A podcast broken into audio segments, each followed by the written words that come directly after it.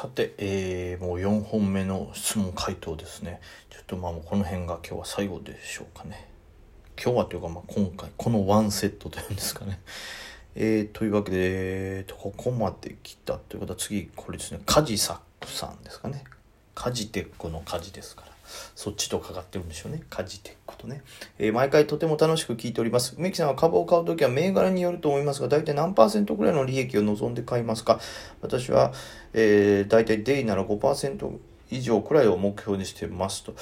えー、そうですね。僕は、うん、何パーセントくらいの利益を望んでというような感覚ではないですね。あんまりそういう感覚は持ってないですね。うん、まあ、単純にそのタイミングで一番これがなんか注目度上がって上がりそうかなというやつに入って、で、まあ、あとは入った以上はその銘柄のその値動きとかね、なんか板の動きを見ながら、あ、もうちょっとこれは弱そうだなと思ったら、まあ、利確してしまいますし、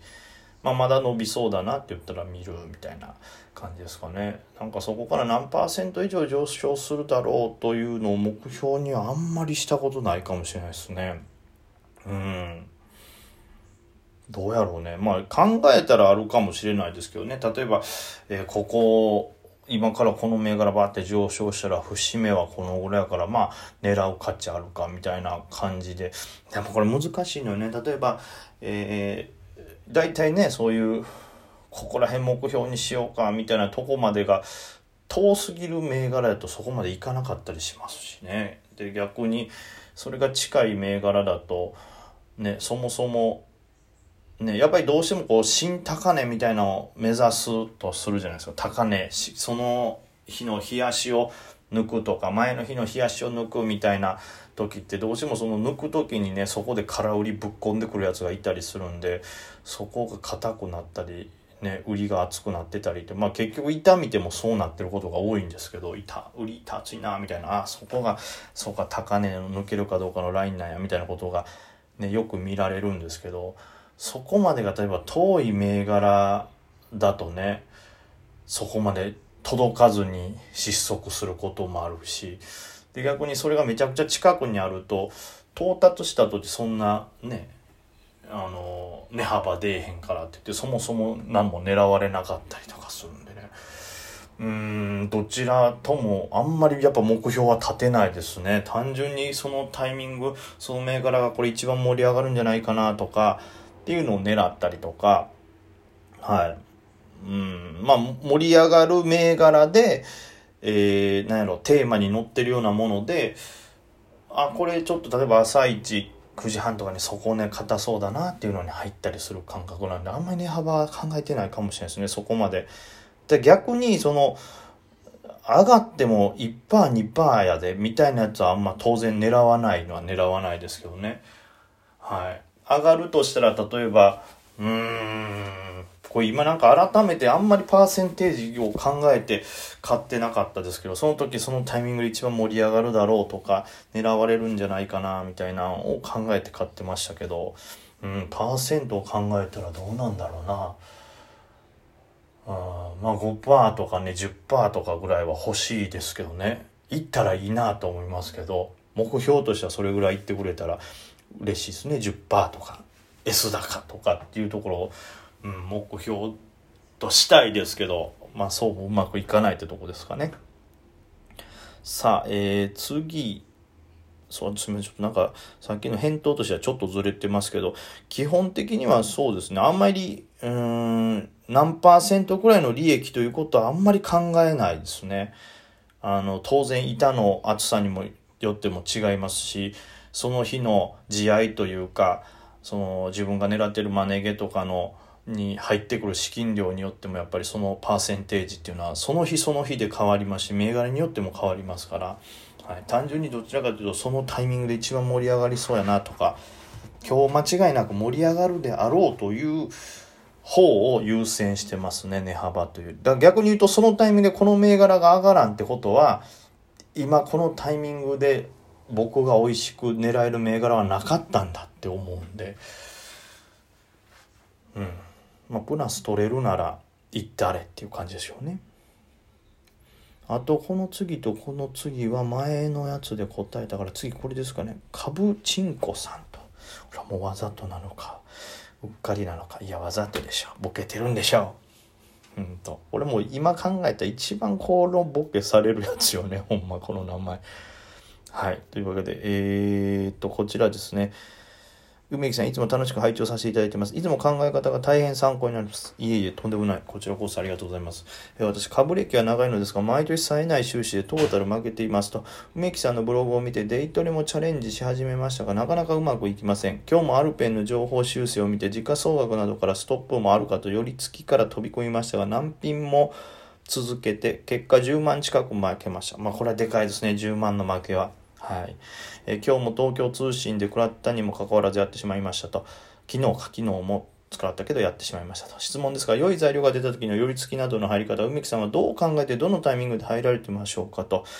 より凸もされるケースありますか？ぜひご教授くださいということで、まあ、より凸することあります。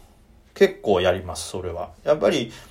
うんとこういうデイトレとかねスキャとかで、えー、抜こうと思ったら出来高であったりとにかく売買が活発であればあるほどいいですから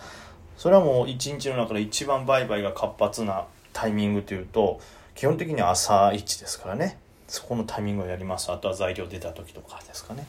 でまあその、まあ、この前のアルペンとか、まあ、東京通信、ちょっと東京通信はどういう理由で買われたかわかんないですけど、例えばアルペンに関しては、僕はまあよりとはしてないんですよね。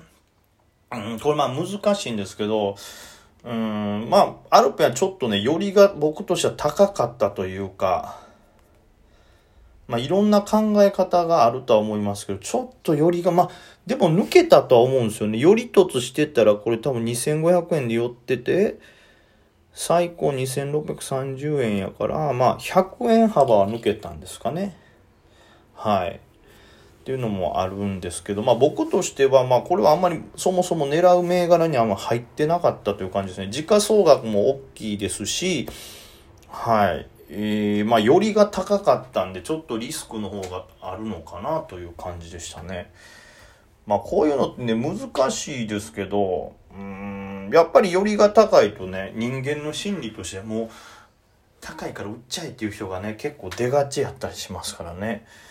うんっていうのもありますね。だこれまあ、寄り付きの入り方も難しい。これめちゃくちゃ難しいの言葉で言うのね。何と言ったらいいか。例えば、いい材料が出たけし、地合いもいい。